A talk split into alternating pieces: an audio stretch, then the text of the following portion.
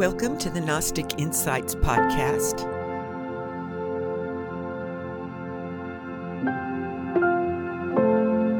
I'm your host, Dr. Cyd Ropp.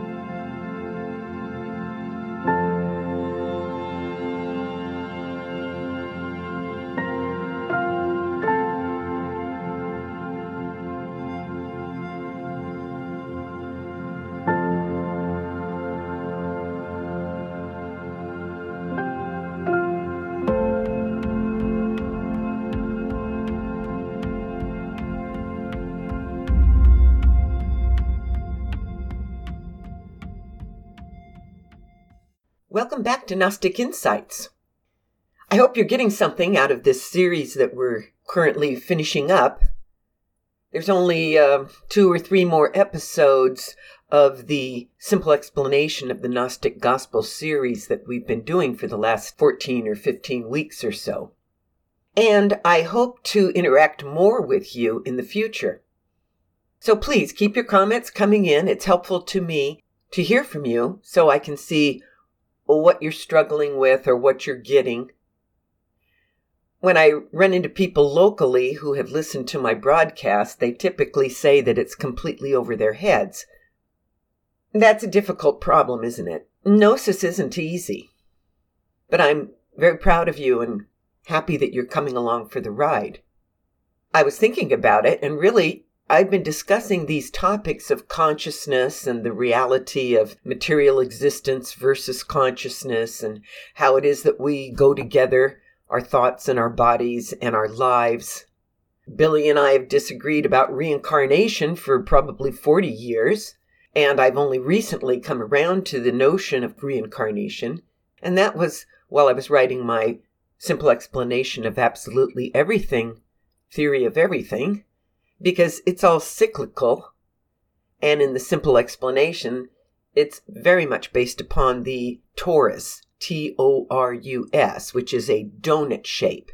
And the energy that goes down through the middle and wraps around the outside and goes down through the middle and wraps around the outside and goes down through the middle. That's the way torus energy works in its major direction.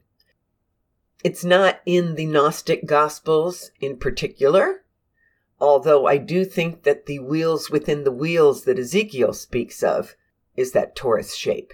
And in the book that I'm working on, A Simple Explanation of the Gnostic Gospel, I explain that whole torus energy issue and how it relates to our Gnostic beliefs. Anyway, I acknowledge this gnosis is not easy. And as I say, my brother and I have discussed these concepts ever since we were little children, and that's been about, you know, 50, 60 years worth of thinking on these things. Plus, I'm a born again, spirit filled Christian who came up through that Jesus movement of the late 60s. So I have a, a tangible relationship with the Father and with the Christ. And I know that many of you, perhaps most of you, do not. But I think that our Gnostic wisdom can be applied to looking back upon your early Christian experiences if you were raised with the church and fell away, because we are all born with this gnosis inside. We all come from the Father. We all come from above. And so we have it deep in our DNA. It's our inheritance. It's our spiritual inheritance. Living in this world, walking through this world, watching TV a lot, going to parties, taking drugs, working hard, having families, whatever it is. These are the pursuits we take down here, and they tend to obscure our relationship with the Father unless you keep the gnosis on the top of your mind. So, as I say, don't worry if you are finding this difficult, because I think it's already in you, and I'm hoping that sometimes a little Satori pops out. A Satori is like a, oh yeah, kind of realization, a little bit of enlightenment. And I'd love to hear from you about those little Satoris or where you're stuck in the Gnostic journey. And that way I can talk with you about it and how we can get over that. Because if you are confused, you know everyone else is confused too. So this episode should be a little simpler This next 20 minutes or so is about our need as human beings to have something to believe in. It's a basic need. If you don't have anything to hold on to, if you don't have any belief, any light to follow, you are naturally going to feel despair. And you are naturally going to want to fill in that emptiness with busyness or whatever you're into. So relax, enjoy the episode, and onward and upward. For the past couple of episodes, I've laid out for you my and my brother's theory of a new Gnostic psychology. If you have not listened to those episodes, I recommend that you go to the GnosticInsights.com homepage and click on the tab you will find there labeled A Simple Explanation of the Gnostic Gospel. That tab will take you to links to all of the episodes in this current series. You may wish to begin at the first episode listed and work your way up to this episode, or if you're in a hurry to learn about Gnostic psychology, you will find those prior two episodes called Human Nature, Gnostic Psychology Parts 1 and 2. As I mentioned before, this material is not necessarily easy. It's probably at the level of an advanced university psychology course. So don't worry if some of it is hard to grasp. Today's episode may be more relatable as it applies in a less theoretical way to our lives and our lived experiences. I was treated to lunch the other day by a friend who considers herself non-religious and overtly anti-Christian. We usually avoid talking about both politics and religion because we disagree on almost everything. So I was pleased and surprised when she said to me over a plate of sushi, these books you write may be all well and good, but so what? What's so special about your beliefs and why should I care?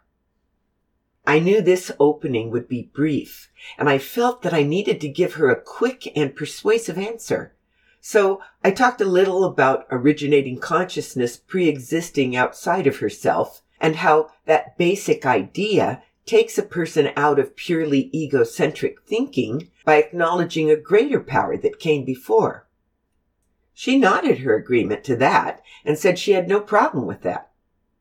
Seeing that the door was still open, I then offered her the idea that most people have hope that they will go to heaven when they die because they long to see their loved ones again after they pass on. I said that having an assurance of heaven is a powerful belief because it takes away the fear of death. To this, my friend answered that she doesn't fear death because she believes we will just blink into blackness and who cares after that, right? I nodded and said I agree with that reasoning, except that's probably not what happens. So that would be a false belief. But I can see why she wouldn't be worried. I shrugged and said we'd find out soon enough after we pass over from this material life. Then we moved right on to other less challenging topics. After pondering our conversation the next day, I realized that the so what answers I offered her don't really answer the bigger question of why any of this matters in the first place. Why should anyone care about the Gnostic Gospel Illuminated or the Gnostic Insights podcast? Here's what I came up with to offer as an overarching concept that comes before and frames the very questions we addressed, such as recognizing the Father and what happens after you die. What I had offered her was the content or the memes of Gnostic belief. But even before sharing information, a person needs a scaffolding upon which they can hang their questions and find their answers. It's a way of coming to gnosis. It's your ideological framework. Our worldview, or ideology, is the larger frame through which we view the world. We humans are built to make sense of the world around us. When things don't make sense, we feel puzzled lost, even frightened or depressed. We humans all need to believe in something, anything.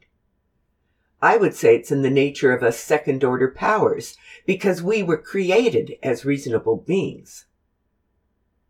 A worldview is the scaffolding upon which we hang our observations and expectations. It is a very big framework because we need to be able to make some sense of the world in order to discern our reason for living. A person's worldview isn't necessarily spiritual or religious. A non-religious person may believe in their political party and its policies.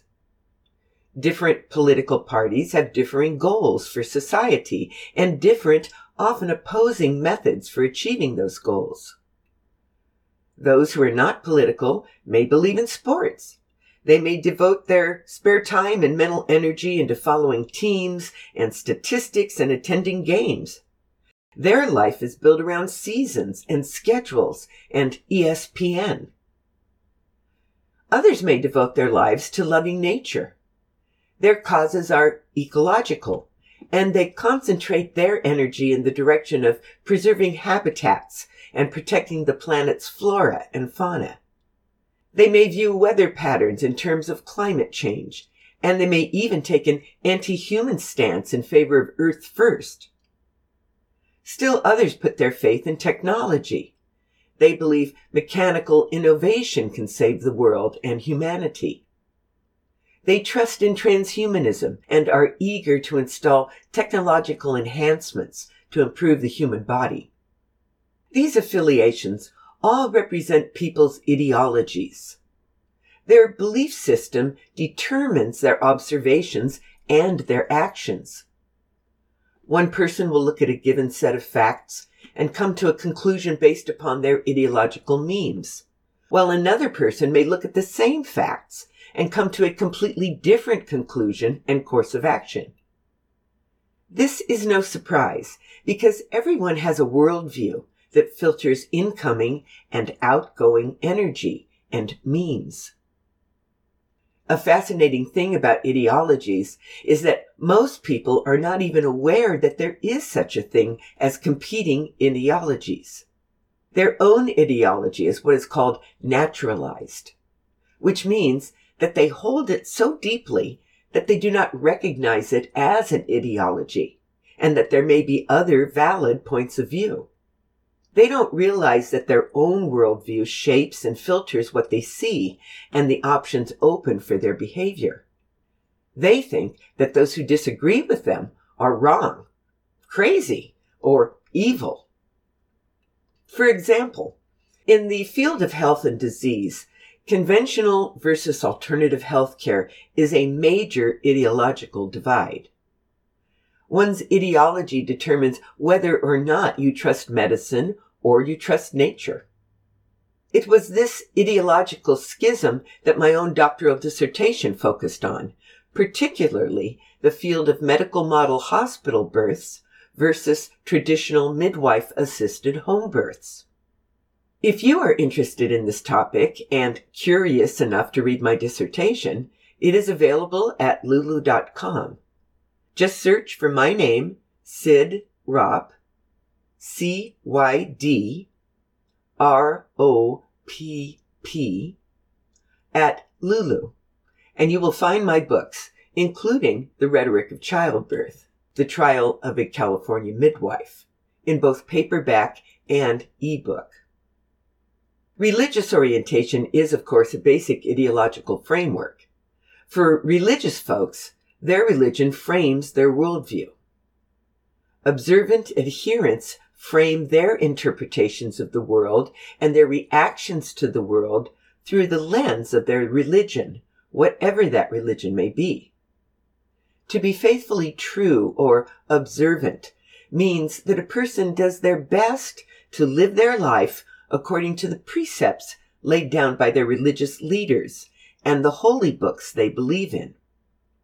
Here at Gnostic Insights, I am promoting Christian Gnosticism, and the holy book is the tripartite tractate of the Nag Hammadi codices in combination with the New Testament. These various ideologies all have predictable outcomes if they're halfway good ideologies or worldviews. The simple explanation of absolutely everything, of course, is called of everything because it is a theory of everything that pretty much answers all questions you might pose. However, it is not religious at all. It is secular, which means non-religious. The simple explanation uses logic, deduction, math, and science as the framework or ideology to observe and make observations and predictions.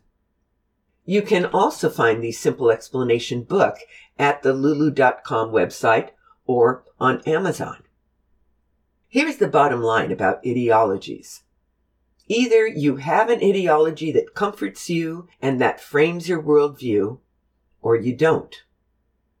Aside from their particular and divergent beliefs, people who have a positive worldview are more or less passionate about doing something right for the world. Whether they be political activists or humanists who believe in the power of people, or observant religious people who believe in enacting God's will on earth, whatever their passion is, they feel the emotional security of having something, anything, to believe in. Even hedonism is an ideology albeit a demiurgic, egoic ideology. A hedonist is someone who believes that pleasure and self-satisfaction is the highest calling. To that end, a hedonist may be passionate about indulging their desires for food, sex, power, drugs, or fame. Unfortunately for them, their pursuit of pleasure will never satisfy their cravings because they are trying to plug a spiritual hole with worldly pleasure. If someone doesn't hold any worldview at all, then those people cannot help but feel confused and distressed because they have nothing that helps them make sense of their experiences. A person who doesn't hold a worldview is not living their lives fully or passionately because they are not dedicated to a cause greater than themselves. These people feel as though they just don't understand what the heck is going on. They don't get it at all. People who lack an ideology have no clue as to whether this or that is true. They have no basis of judgment because they lack an ideological framework through which they can make sense of the world. They are just fumbling around in the dark, continually puzzled and either saddened or, just as likely, numb. This absolute lack of a worldview is utterly destructive to one's confidence and self-esteem. It also leaves people vulnerable to the influence of cults. A recent study called Cult Membership what Factors Contribute to Joining or Leaving by M. Rousselet and others identifies, quote, a deep dissatisfaction with life and a need for personal development, end quote, as the reason people turn to cults. Cults provide a ready-made ideology that gives recruits an ideological structure to believe in. This ideology causes an instant sense of relief as their lack of structure is filled by the cult's meme bundle. The cult also provides community to lonely people who lack a trustworthy social network and a direction and purpose to the lost. The study calls these cults wolves in sheep's clothing because the initial relief and happiness found in the bosom of the cult quickly turns into, quote, traps of pain and torture, end quote. We know from our Gnostic studies that traps of pain and torture do not come from the Father or from the fullness of God. Pain and torture is the specialty of the demiurge. Cults are a spiritual dead end, and they are very difficult to escape from. Cults rely upon the imposition of an overarching worldview that is only held by that cult. Cults also count upon charismatic leadership and obedience to that leader, which short circuits the recruit's ability to think for themselves. The cult leader replaces one's connection with the Father by a connection to the demiurge. The Gnostic gospel worldview is not a cult. The way you can tell this is by Gnosticism's direct connection to the originating source of consciousness, the Father, and not to any human leader. This is precisely why the Gnostics were wiped out by Catholicism between 300 and 400 AD. Gnosis comes directly from the Father and not through a pope or any other charismatic religious or political leader. Gnosis encourages a personal relationship with the God above all gods.